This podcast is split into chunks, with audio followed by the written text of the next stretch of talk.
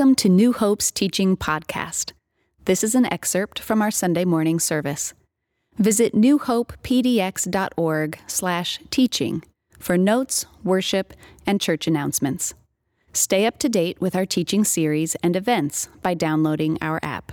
Just text New Hope PDX app to 77977. Enjoy this week's lesson.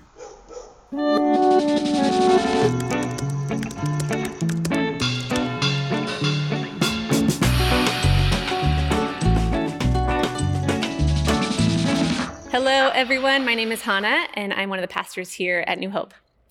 When I was in college, a guy that I had a crush on gave me a theology book for my birthday. I was like, oh, this is very romantic. Thank you very much.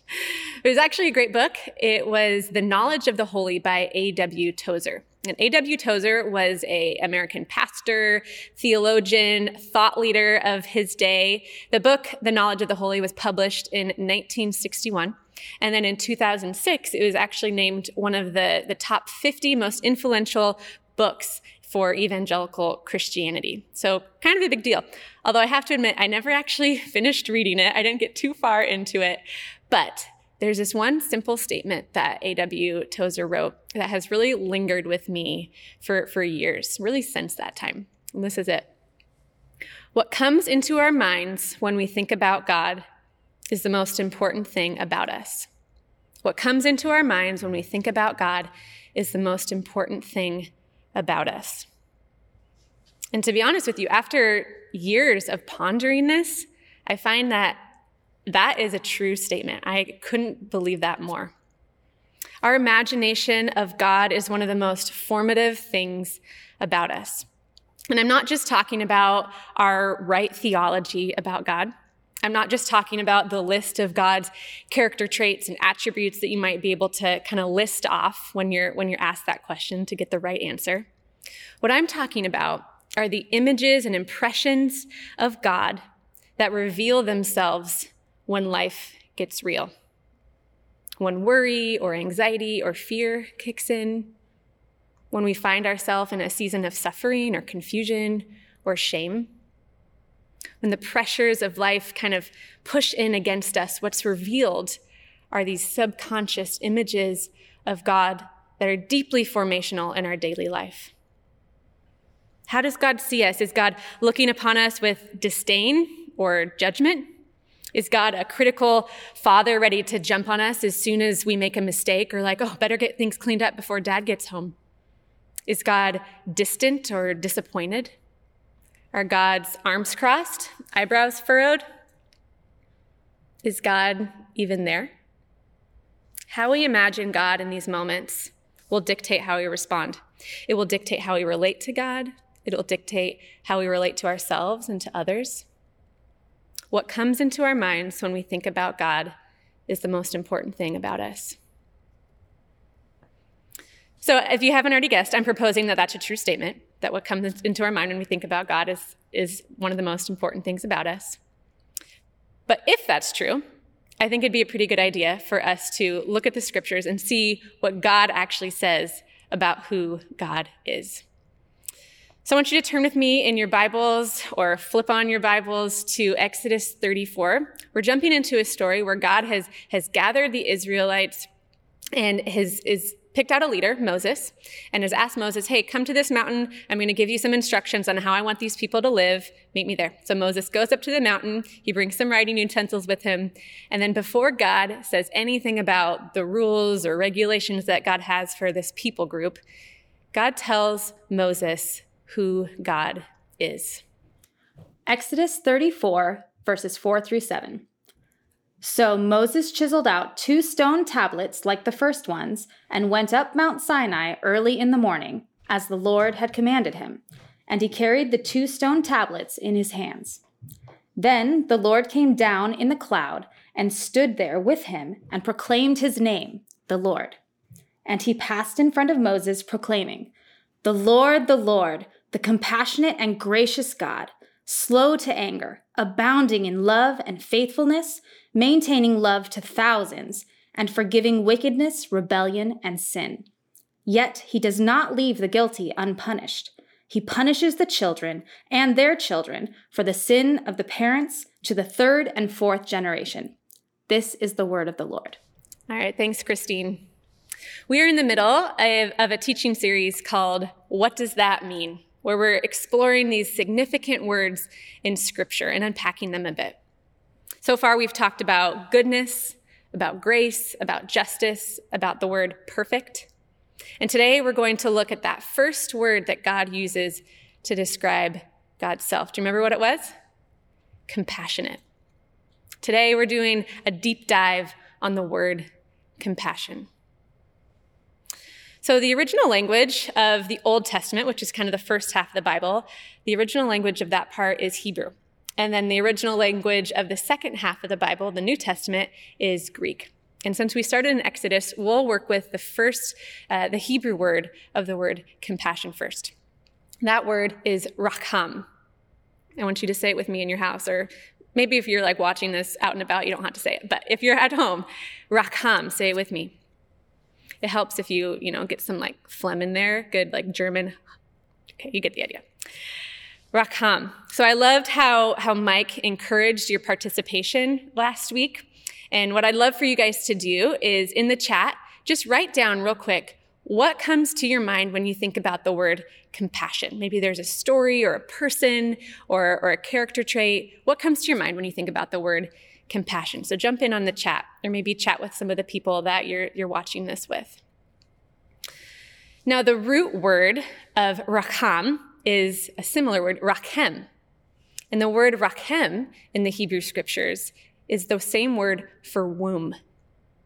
So there's this deep connection between compassion and womb. That compassion isn't just this kind of soft, I feel sorry for you emotion, but compassion, it comes from the womb. God's compassion is this womb deep activating emotion. It's almost, hopefully, this doesn't get too real for some of the moms listening. It's almost like contractions. It's this activating emotion that, that out of that compassion must be this restorative, healing action. And time and time, time and time again in the scriptures, we see that womb deep compassion lead to restorative and healing action from God. An example of that, there's this beautiful tribute to God's compassion in the book of Nehemiah. So it's, it's a time of, of significant repentance, of return of the Israelite people to God. And the priests of the Israelites do this very thorough speech, kind of recounting God's compassion throughout the years. Our ancestors became arrogant and stiff necked, and they did not obey your commands, but you are a forgiving God, gracious and compassionate. Rachem slow to anger and abounding in love. Therefore, you did not desert them, even when they cast for themselves an image of a calf and said, This is your God who you brought up, who brought you up out of Egypt, or when they committed awful blasphemies. Because of your great compassion, you did not abandon them in the wilderness. By day, the pillar of cloud did not fail to guide them on their path, nor the pillar of fire by night to shine on the way they were to take. You gave your good spirit to instruct them. You did not withhold your manna from their mouths, and you gave them water for their thirst. God's compassion in the scriptures always leads to restorative healing action. Now, in the New Testament, when Jesus comes on the scene, who really is the embodiment, the fulfillment of God's compassion, the primary Greek word used to describe compassion is splanchnizomai, all right, can you say that one? Splanchnizomai. That one's a little trickier. Splanchnizomai, it's also kind of a bodily word. It means to feel in the inward parts, in the, your intestines, your internal organs, or even like more literally, your bowels. You know that feeling like when you get like a stomach cramp or an intestine cramp and like you just gotta go, there's no other option here? That's the kind of word that's being used to describe Jesus in the scriptures. Okay, so since we already are going there, this is a little too much of a TMI, a too much information moment. I've had the opportunity to go to Kenya several times, and the first time that I went, I was 18, and the last day that we were that we were there, we were about to get on the bus to take a little jumper plane over to Nairobi, and I got one of those stomach cramps and I was like, okay, there's only one option here. And I run over to the, to the pit toilet and my little horrified 18 year old self just cries out to the trip leader, Andy, what do I do? It's coming out both ends. I told you it was too much information, but I want you to get how graphic this word really is when it talks about Jesus and the scriptures being moved with compassion, which it does over a dozen times in the gospels. That's the kind of visceral image that he's moved with compassion. He has to do something. Matthew 9, when he saw the crowds, he had compassion on them because they were harassed and helpless, like sheep without a shepherd. Then he said to his disciples, The harvest is plentiful, but the workers are few. Ask the Lord of the harvest, therefore, to send out workers into his harvest field. And then directly after that, Jesus gathers his disciples and commissions them and sends them out to the people to bring healing and restoration, to proclaim the good news of God's kingdom. And then a few chapters later, in Matthew 14, um, Jesus is trying to get some space. Something uh, he was going through something where one of his friends had, had he just learned that his friend had passed away, and so he's trying to get some space to go have some solitude. And then takes a boat, and then as he gets to the other side, he's met with another crowd. And it says, when Jesus landed and saw a large crowd, he had compassion on them and healed their sick. Jesus' compassion, it wasn't just a nice emotion. It wasn't just Jesus feeling sorry for people's circumstances. It was this visceral emotion that always led to restorative healing action. So, compassion in the scriptures, it's rakham, it's this womb deep motherly aff- affection that flows from God. And compassion in the scriptures is splanchnizomai. It's this intestine level emotion that lives in God's guts. It's not this sentimental emotion, it's not pity. The compassion of God always leads to healing and restorative action in the lives of God's people. So, a few minutes ago, do you remember when I quoted A.W. Tozer from The Knowledge of the Holy? That the most important thing about us is what we think about God. So the longer that I'm a follower of Jesus and the longer I have this, this privilege to pastor people in their life with God, the more clear it's become that there's this, this really devastating disconnect, both in, in those I interact with and, and often in myself, between what we theologically, theologically believe about God and the way that our li- like what our lives reveal about what we believe about God. How we live what that reveals.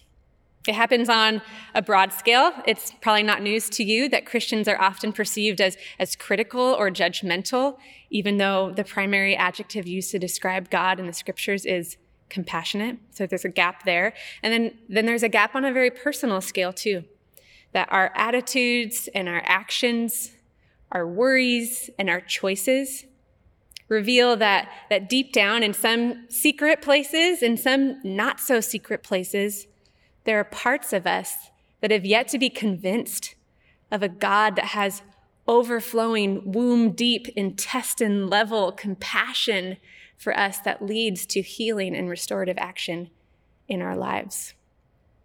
So, how do we even begin to address that gap? And what I want to propose to you today is that we begin to address that gap by tending to our image of God, by tending to our image of God. Okay, we're to do a little imagination exercise together. Are you ready for it? Ready or not? Here we come. Today is actually going to be full of imagination. We're going to do a little activity now, and then we're going to end this message with an imagination activity as well. So we're in for a treat today. First of all, I want you to imagine God thinking about you. You can close your eyes if that's helpful. Imagine God thinking about you. What are God's thoughts toward you? Imagine God talking to you. What's, what's God's tone of voice as God talks to you? Now I want you to imagine God looking at you.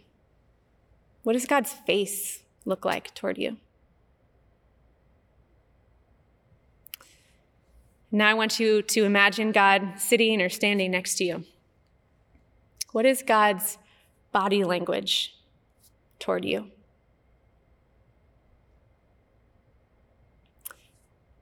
Now, maybe for some, but for most of us, this isn't something we normally reflect on. It's not a usual practice for us. But here's the thing I promise you that whether you're aware of it or not, your image of God, your imagination of God's thoughts towards you, God's tone of voice, God's facial expression, God's body language, all of that forms our image of God. That that image is fundamentally shaping the way that you interact with your life each and every day. We are neuro- neurologically wired to care about this since the time that we are born. We've learned to attune ourselves and orient ourselves to the people around us based on their body language, their, their tone of voice, their facial expressions. Since the day that we were born, our primary caregivers when we were young, mirroring their face to us. And now with our friends, our family members, our spouses, even honestly, just the people at the grocery store, the people that you're driving next to in the car. We are trained, we are wired to attune and orient ourselves based on the facial expressions, our perceived image of those around us. So imagine your experience if I were to, to be in the grocery store and see you and you saw me and I was like this. I imagine that might shape your interaction with me, or perhaps you just wouldn't interact with me at all. But perhaps now you saw me in the grocery store and I was like, ah, my eyes lit up, my arms opened up and waved, and I like moved towards you with an embrace. That would probably shape your interaction with me, yeah? We are fundamentally wired to respond to others based on their image with us. Our whole body can feel one thing or another based on the way we perceive someone interacting with us. So, if that's true in our human to human interactions, imagine how much more true that is with God. More often than not, our image of God is shaped by culture, our family of origin, or by our, our stories, our wounds, more than it's shaped by the scriptures or by the Spirit. It's so important that we tend to our images of God, that we unearth the images that are there so that we can evaluate them and make sure that they're true. Knowing, knowing God's face toward us is so important that in the Old Testament, God instructed the Israelite priests to regularly bless the Israelite people with this blessing. The Lord bless you and keep you. The Lord make his face shine upon you and be gracious to you. The Lord turn his face toward you and give you peace. And then in the New Testament, when the Apostle Paul is trying to guide the earlier followers of Jesus in this new way of life, he writes this in the book of Colossians. He instructs them to live according to the new self, which is being renewed in knowledge in the image of its creator.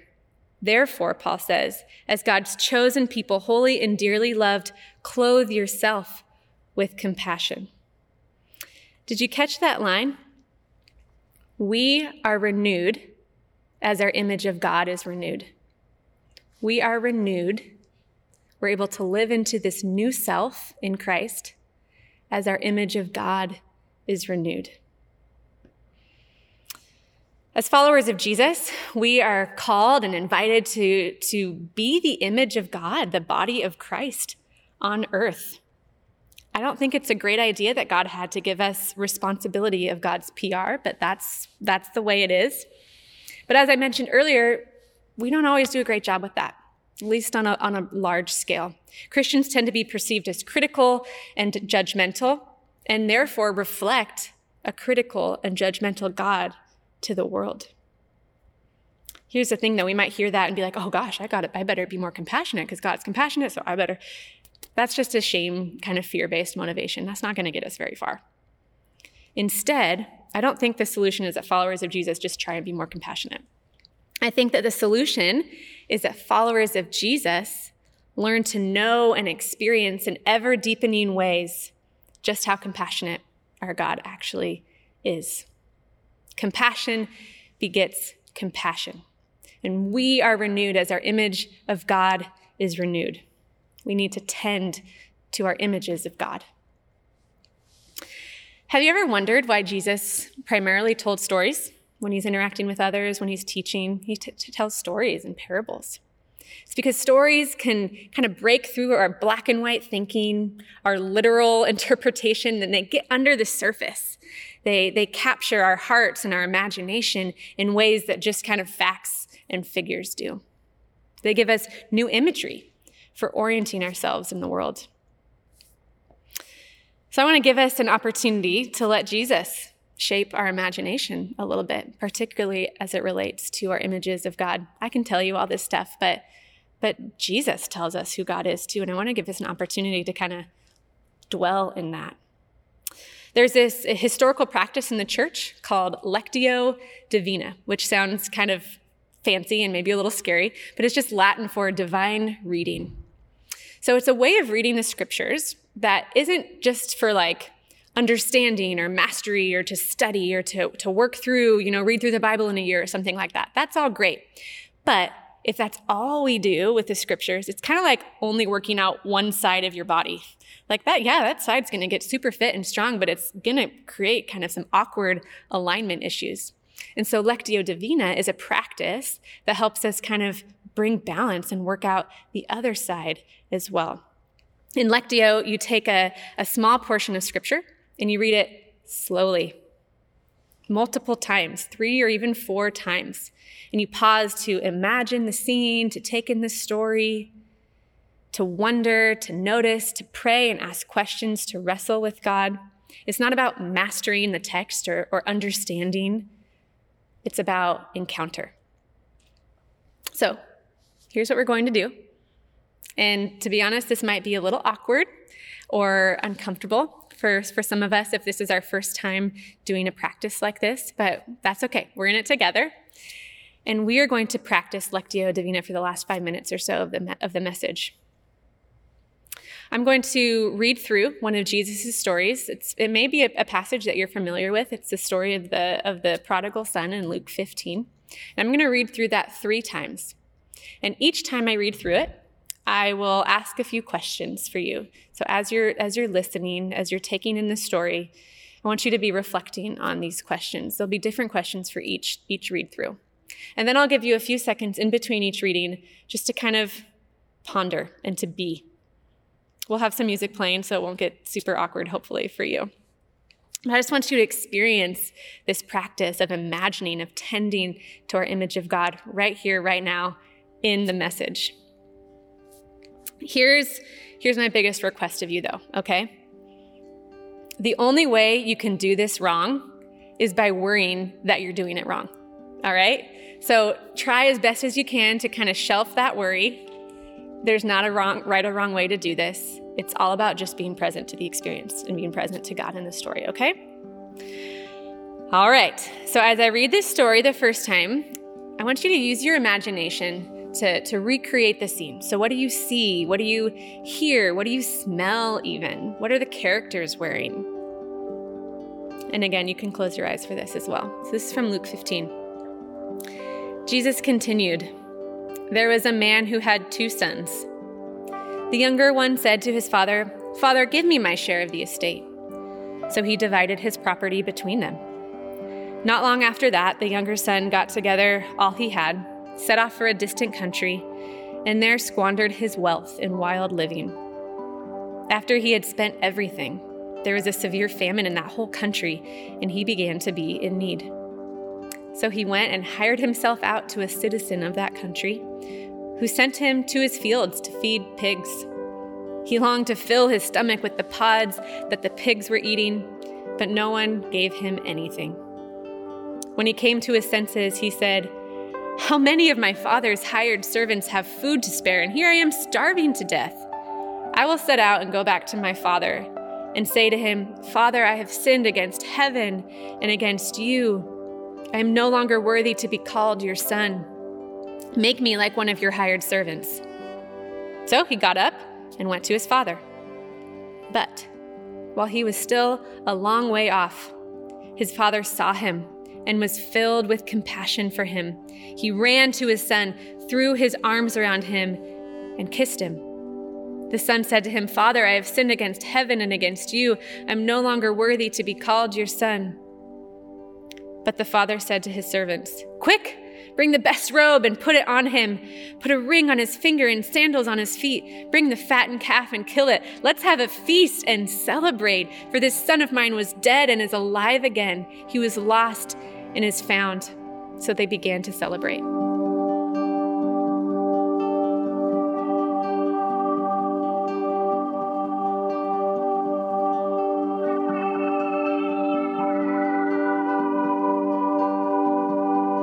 As I read this story a second time, I want you to notice what word or phrase captures your attention, makes you wonder, grabs your heart. And then maybe think about are there questions that you have for God that this story is prompting? So, what word or phrase captures your heart? What questions do you have for God? I'll read through it again and then there will be another time to, to pause. Jesus continued. There was a man who had two sons. The younger one said to his father, Father, give me my share of the estate. So he divided his property between them. Not long after that, the younger son got together all he had, set off for a distant country, and there squandered his wealth in wild living. After he had spent everything, there was a severe famine in that whole country, and he began to be in need. So he went and hired himself out to a citizen of that country, who sent him to his field to feed pigs. He longed to fill his stomach with the pods that the pigs were eating, but no one gave him anything. When he came to his senses, he said, How many of my father's hired servants have food to spare, and here I am starving to death? I will set out and go back to my father and say to him, Father, I have sinned against heaven and against you. I'm no longer worthy to be called your son. Make me like one of your hired servants. So he got up and went to his father. But while he was still a long way off, his father saw him and was filled with compassion for him. He ran to his son, threw his arms around him, and kissed him. The son said to him, Father, I have sinned against heaven and against you. I am no longer worthy to be called your son. But the father said to his servants, Quick, bring the best robe and put it on him. Put a ring on his finger and sandals on his feet. Bring the fattened calf and kill it. Let's have a feast and celebrate. For this son of mine was dead and is alive again. He was lost and is found. So they began to celebrate.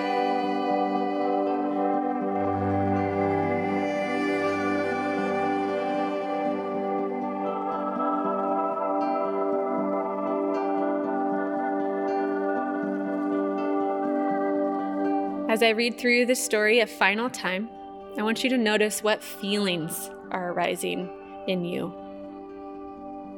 I'd love for you to ask God, what do you want to show me through this story?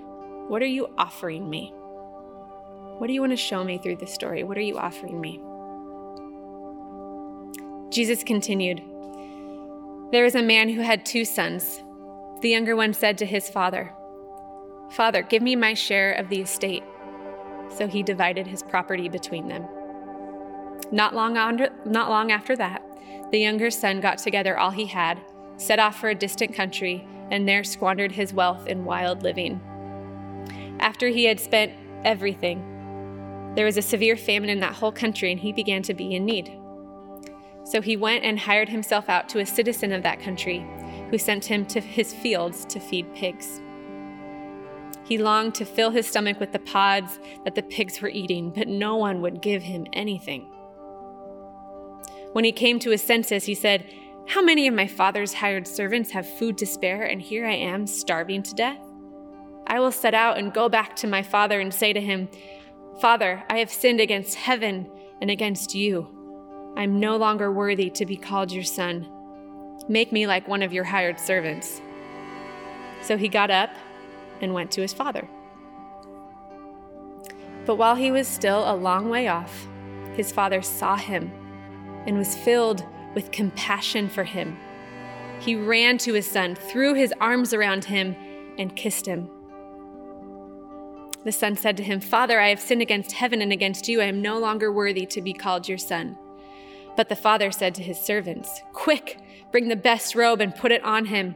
Put a ring on his finger and sandals on his feet. Bring the fattened calf and kill it. Let's have a feast and celebrate. For this son of mine was dead and is alive again. He was lost and is found. So they began to celebrate. I'm going to give you 30 more seconds now to, to, to sit with this, to reflect, to talk with God about this. How is this story, how is Jesus' description shaping or reshaping your image of God? Maybe think back to some of the questions that we, re- we talked through earlier of what are God's thoughts towards you, God's face towards you, God's tone, God's body posture. Think through that imagery after having done this experience. You have about 30 seconds.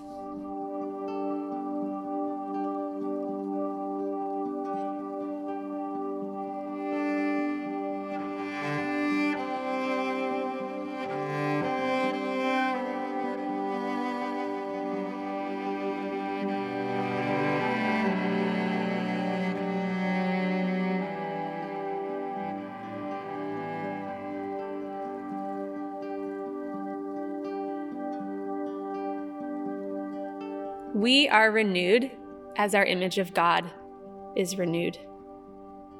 Are there places in you that feel cut off from God's compassion or perhaps just resistant to God's compassion?